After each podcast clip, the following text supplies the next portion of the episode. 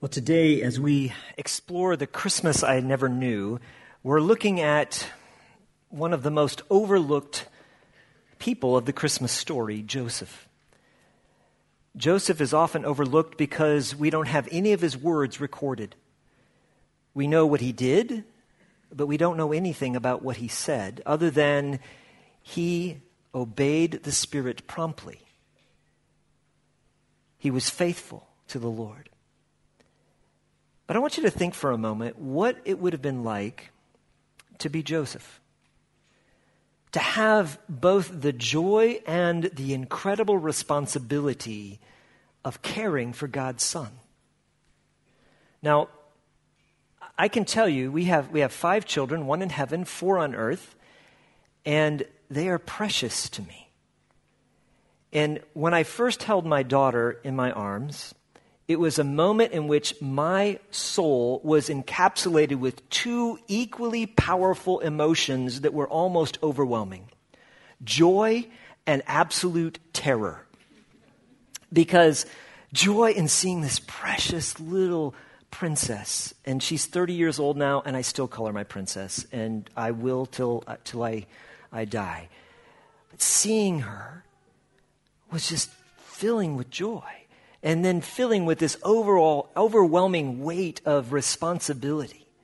But then to think about who would I entrust this child that has been given to me to if I wasn't able to fulfill my duties as a father? For Rebecca and I, that was a difficult journey to, to go through thinking about who will we entrust our children to? If something happens to us, if we were to to, to die or become unable to care for them, who would we choose? Think about that from God's perspective. He's choosing a man that we have no of his, none of his words recorded, but he's choosing a man to be father in his place to his only son.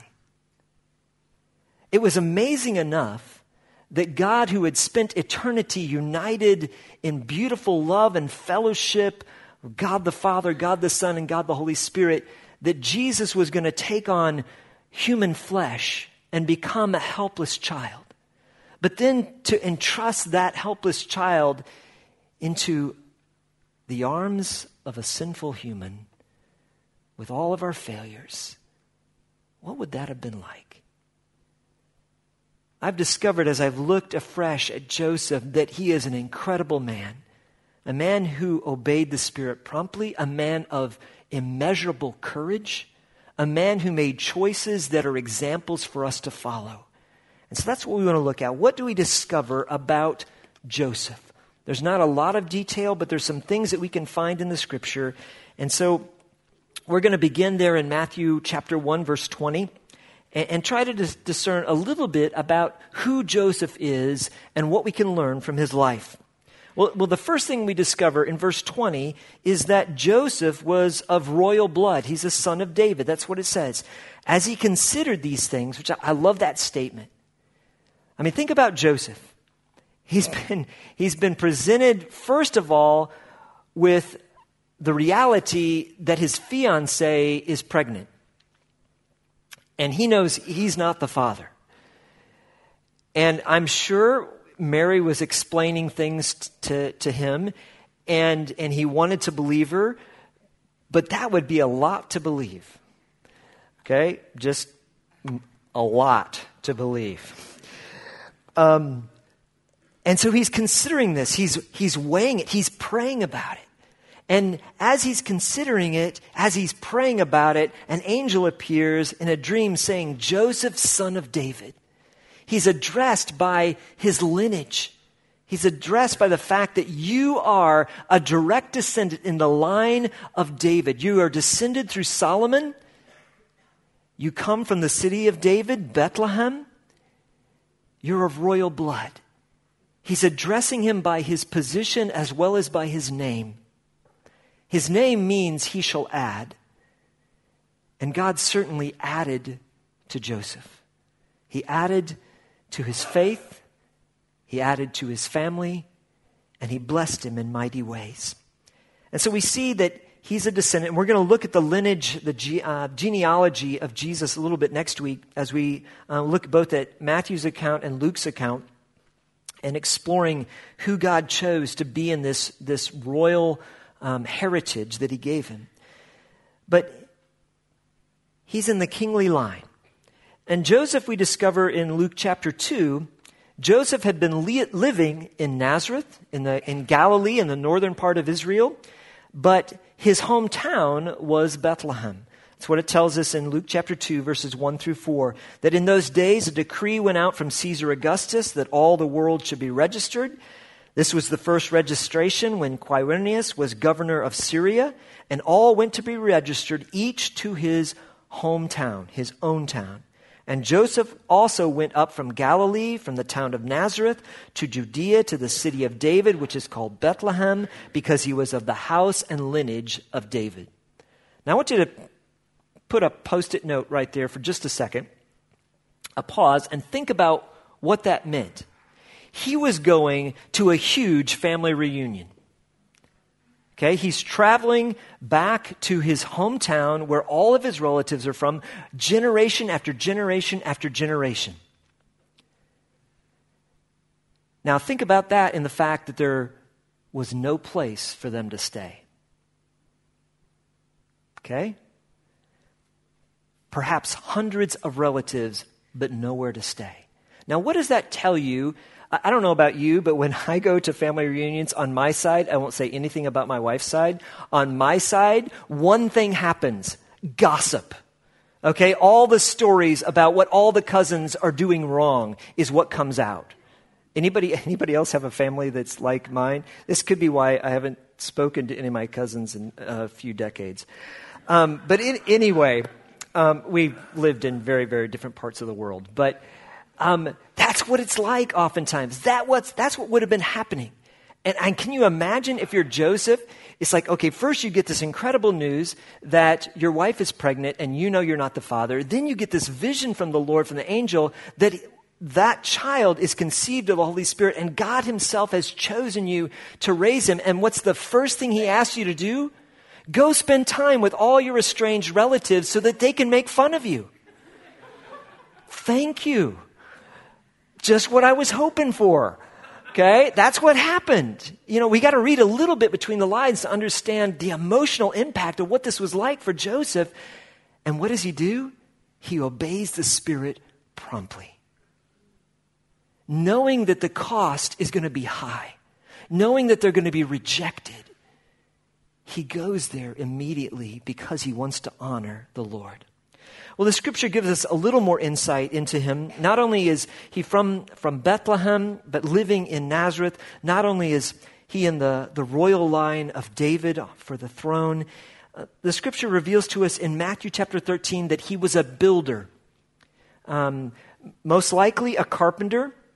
Although, if you've been to, um, to, to Israel, there's not a lot of trees. And so Oftentimes, things were made of stone. There are far more houses that are made of stone than that were made of wood. But he was a builder. The word in Greek is tekton. It's the word we get um, tech, uh, technical from. And he was a builder, most likely a carpenter. It tells us this in Matthew 13, verses 53 through 56.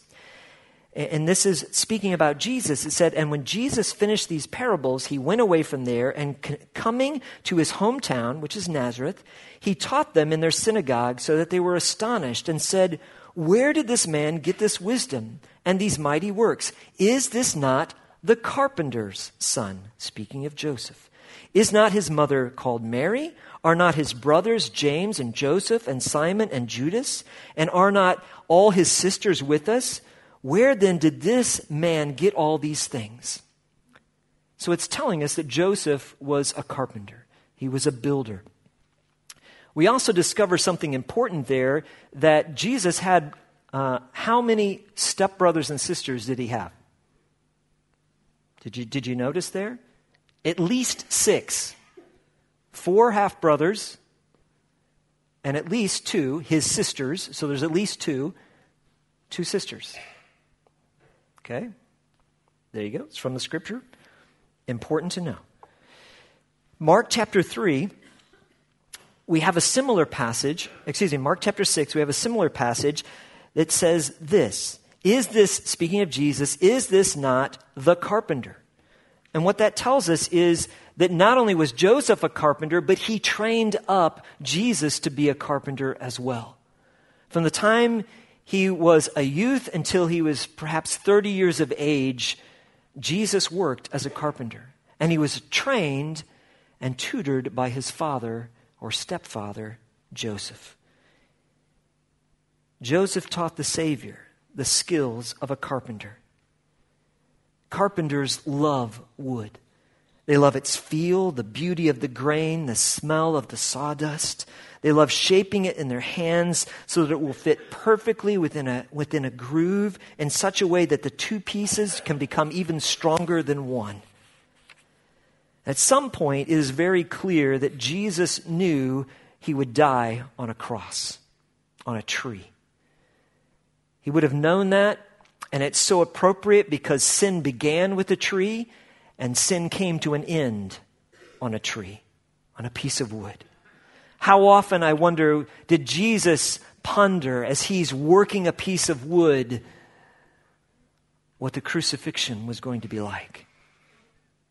What it was going to be like to endure that agony and the separation from God the Father because of our sin. I can imagine with each piece of wood he worked on, he saw both the beauty and the trial. The beauty of creation and the difficulty of redemption. So Jesus would have learned his love for wood from Joseph.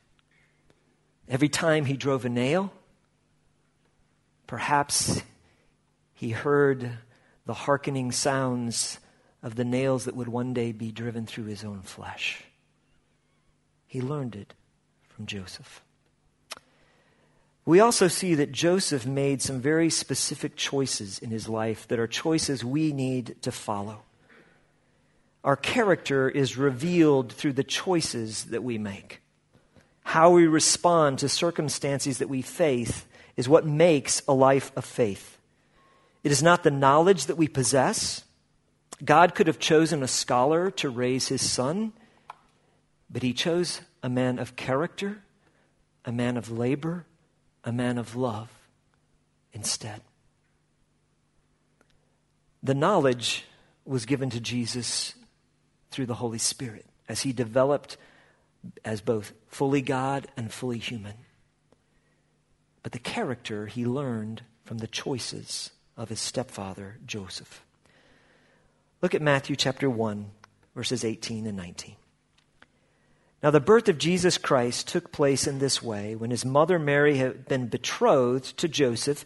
And we have to understand in that day, a betrothal was far more than an engagement, it was a legal binding contract. You were married in every way except for the ceremony and the consummation of having intimacy together. In every other way, contractually, when you were betrothed, it was at a legal agreement, and the only way it could be broken was through a divorce. So that's the circumstances. And it says, Before they came together, she was found to be with child from the Holy Spirit. And her husband, Joseph, being a just man. That's his character. That's how God in his word describes Joseph. Joseph ends up making a decision. He was a just man and unwilling to put her to shame, resolved to divorce her quietly. And that leads us to the first choice. Joseph chose righteousness and relationship over reputation. You see, the most natural thing for him to have done would have been either to shame Mary or to, to make the choice to at least get out of the relationship and save his own reputation. But that's not what he chose to do. He valued doing what was right, and he valued the relationship. From a human perspective, he may have been tempted to believe he is betrayed by Mary until the angel appears to him and gives him a fuller understanding of the story. He had every legal right to divorce her. But that's not what he chose. Later on, it says, as he considered these things, the angel appeared and gives him the instruction. And so, what Joseph did was Joseph chose love over liberty. He chose to respond to the circumstances with love and obedience rather than to seek his own freedom and his own autonomy. He was free to walk away he had not done anything to deserve the challenge that was ahead of him, the trial that he was going to face, but he loved Mary, and more importantly, he loved God. He discovered that God had an incredible plan for his life, as well as that of Mary, and especially for the child Jesus. God had an incredible plan, and he had revealed a portion of that plan to Joseph. And he entrusted Joseph with the incredible responsibility of giving the Son of God his earthly name. You see, that was the right of a Jewish father. It was one of the things that you would do that no matter whether you were a good father or a bad father, you would claim that right as your own. And on the eighth day of his life, when he would walk into the temple and dedicate the child, much like Alexa was dedicated today, it would be the time where you determined the name that would go with that child because it was a statement not only about who they were, but what they would do and who they would become. It was an imprint upon their life of the character that the father expected. And Joseph obediently followed the instruction of the Lord and named him Yeshua Jesus, which means Yahweh is salvation. He named him the gospel. He followed through. And it would have been incredibly difficult because first he had to go to Bethlehem, where all the relatives were, where there would be shame and difficulty. Then there was physical threat. We lead, read later in the story that Herod was coming to kill Jesus, Jesus. And so again, the Holy Spirit, um, through an angel, appears in a dream and directs him to flee to another country and go to Egypt. And then later on, after um, that comes to pass, it's revealed that Herod has died and he goes back to Nazareth, which Nazareth wouldn't have been a fun place to go back to either. That's where Mary became pregnant. Everybody in Nazareth knew Joseph either had relationships with her before they got married or he wasn't the father. So, all over again, he would have faced the difficulty and the shame and the questions and the whispers. But he chose love over liberty. Most importantly, I believe Joseph chose courage over comfort. In taking Mary to be his wife and choosing to care for the child Jesus, it would be costly to Joseph. It cost him his reputation. Most likely, I mean, think about it. We know how humanity works. If you're going to hire a contractor, are you going to hire the one who's got the bad reputation because supposedly, you know, he did what was not approved of by culture, by society, or by the law? It would have impacted him in many different ways. But God provided. The Lord was gracious. He had courage. He had courage to obey the Lord again and again and again. As a follower of Jesus, I believe we need to have at least three types of courage that are all illustrated in the life of Joseph. Number one, we need to have the courage to take the world's scorn and shame. What could Joseph tell the people around him that they would believe? Everyone assumed that they knew the story, that they knew the truth, and there were all different kinds of tales, but the last thing any of them would have believed was what really happened that the Holy Spirit had sent a Savior through a humble girl and a humble carpenter there to be the stepfather to bring us salvation. He would have faced shame in Bethlehem and in Nazareth because faith is costly. And we need to remember that. We will face a certain amount of adversity for making a stand for Christ. the world will not understand the choices that we make. It takes courage to be obedient. It takes courage to share your faith with others. But they desperately need to know the truth of our Savior. Secondly, to follow Christ, we need the courage to give up control and self determination. It takes courage to deny yourself. And Joseph did that. He did that time and time again in raising Jesus, in caring for Mary, and later in caring for his other children as well. And thirdly, to follow Christ, we need the courage to admit that we are a sinner. In obedience in naming Jesus, Joseph admitted that he too needed a Savior. By giving Jesus his name, he was acknowledging that all the world needed a Savior, including himself. He was a sinner. He fell short. Even though he was chosen by God for an incredible role, he still had a personal sin problem that had to be dealt with. Just like each and every one of us, he needed a Savior. And how humbling to have the boy that you raise be the one that you have to call upon to be your salvation. And yet, every indication is because of his obedience that Joseph very willingly and joyfully did that. The fourth choice that Joseph made is Joseph chose to worship. He chose to worship the Lord. What we see revealed in the scripture is that he's following the instruction of the scriptures. He's following what the prophets are saying about the Savior, about who he would be, and he's being obedient. God chose wisely when he chose Joseph to care for his son. He chose a man of righteousness, of love, of courage, and of worship. And there is no greater legacy that we can pass on to our children than those. Jesus was God in flesh, but he was also fully human. He had to develop and grow, and God chose Joseph to teach Jesus life lessons. Not just about carpentry, but about being a man, about character, about love.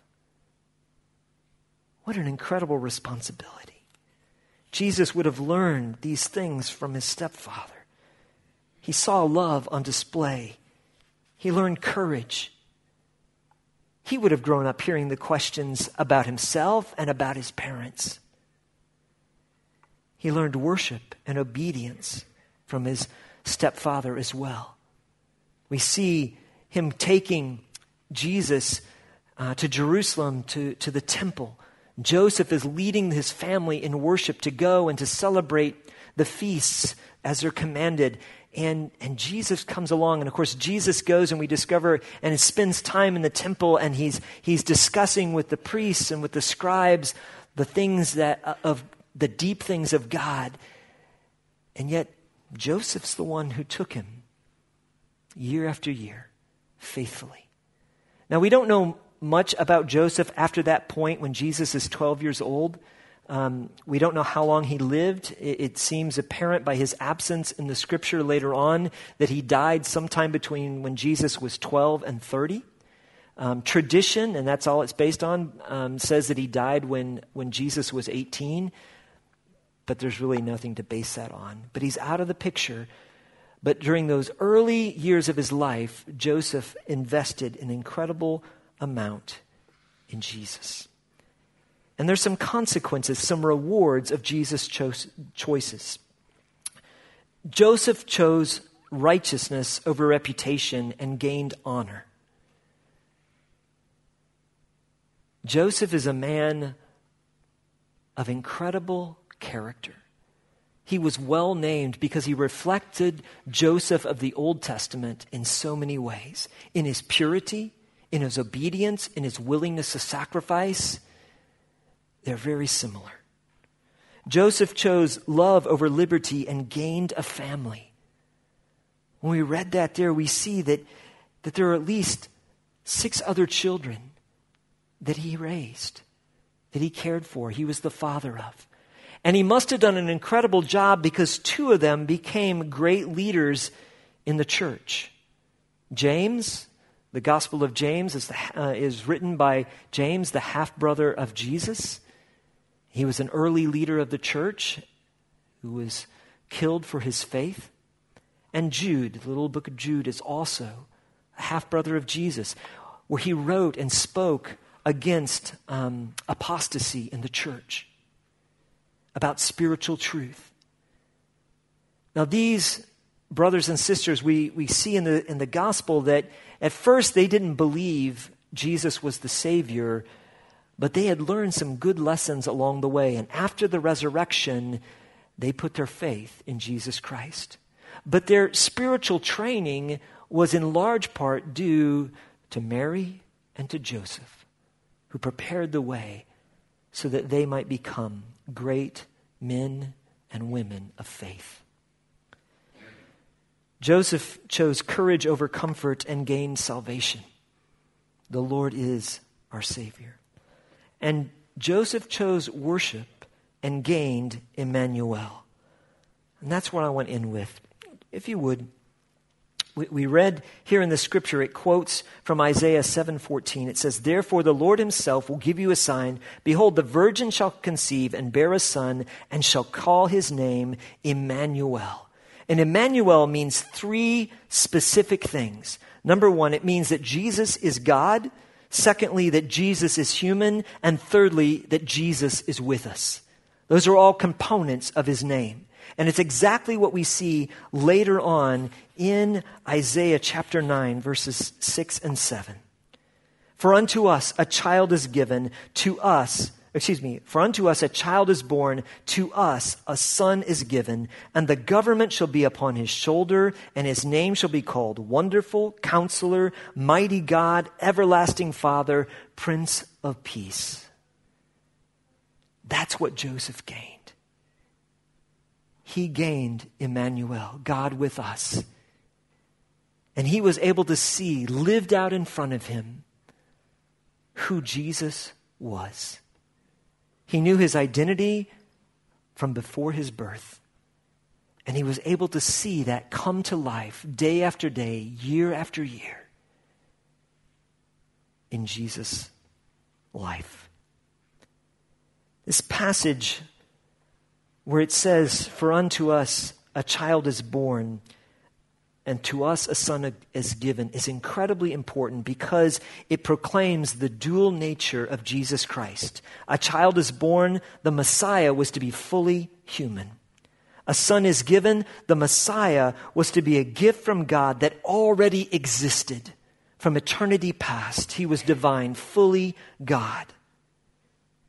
This is why we have this most famous verse in the scripture For God so loved the world that he gave his only son he gave him in the incarnation and he gave him in the crucifixion for you and for me.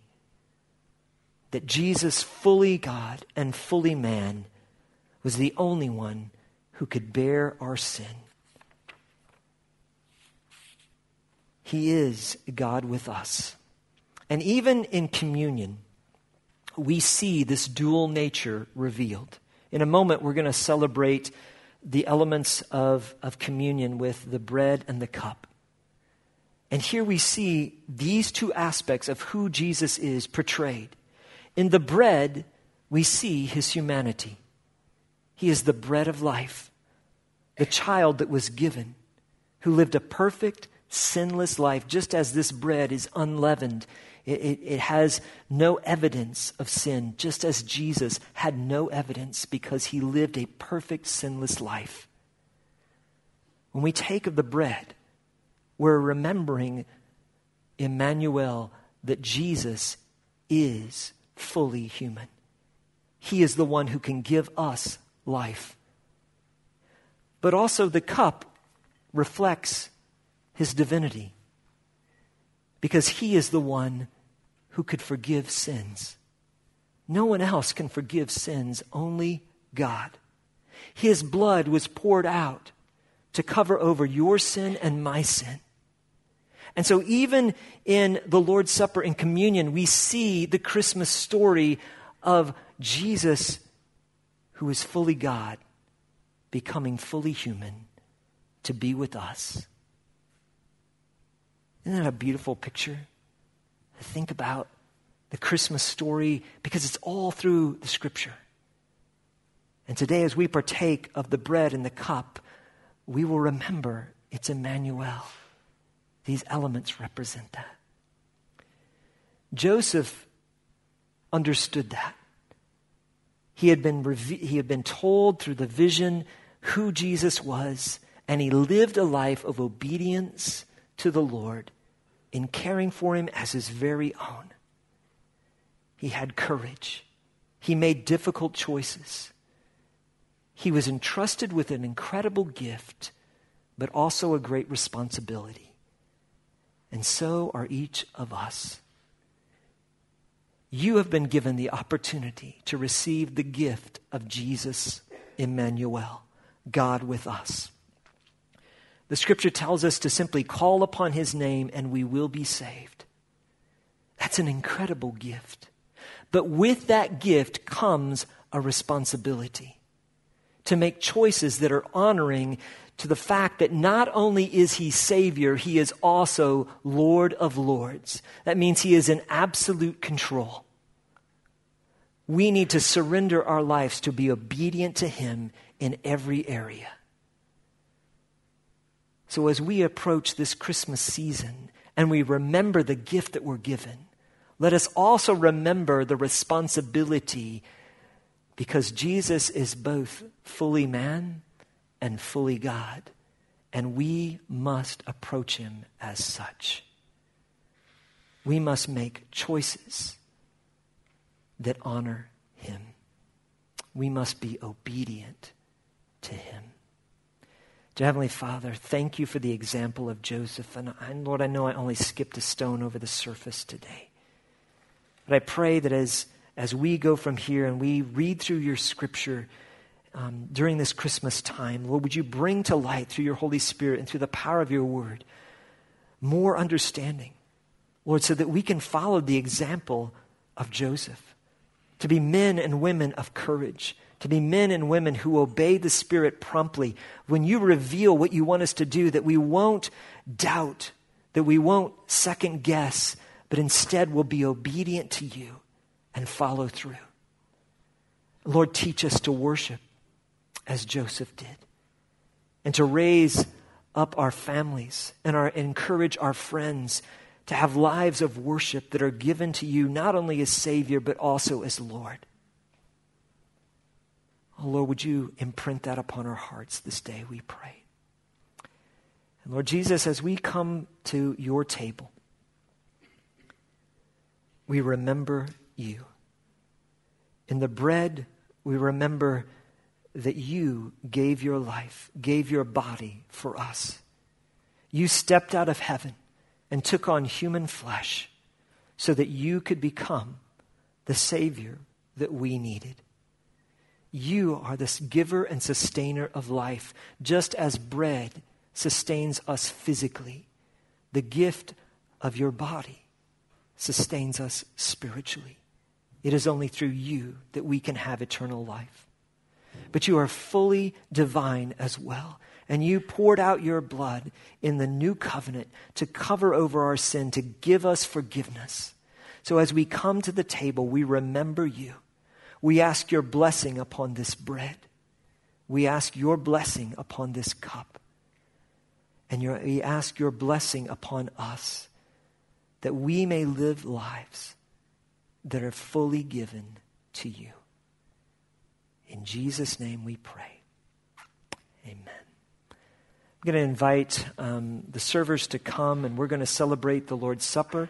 As you take of the bread and of the cup, do so examining your heart, asking the Lord to reveal anything in your own heart and life that stands between you and Him, and confess it and turn from it.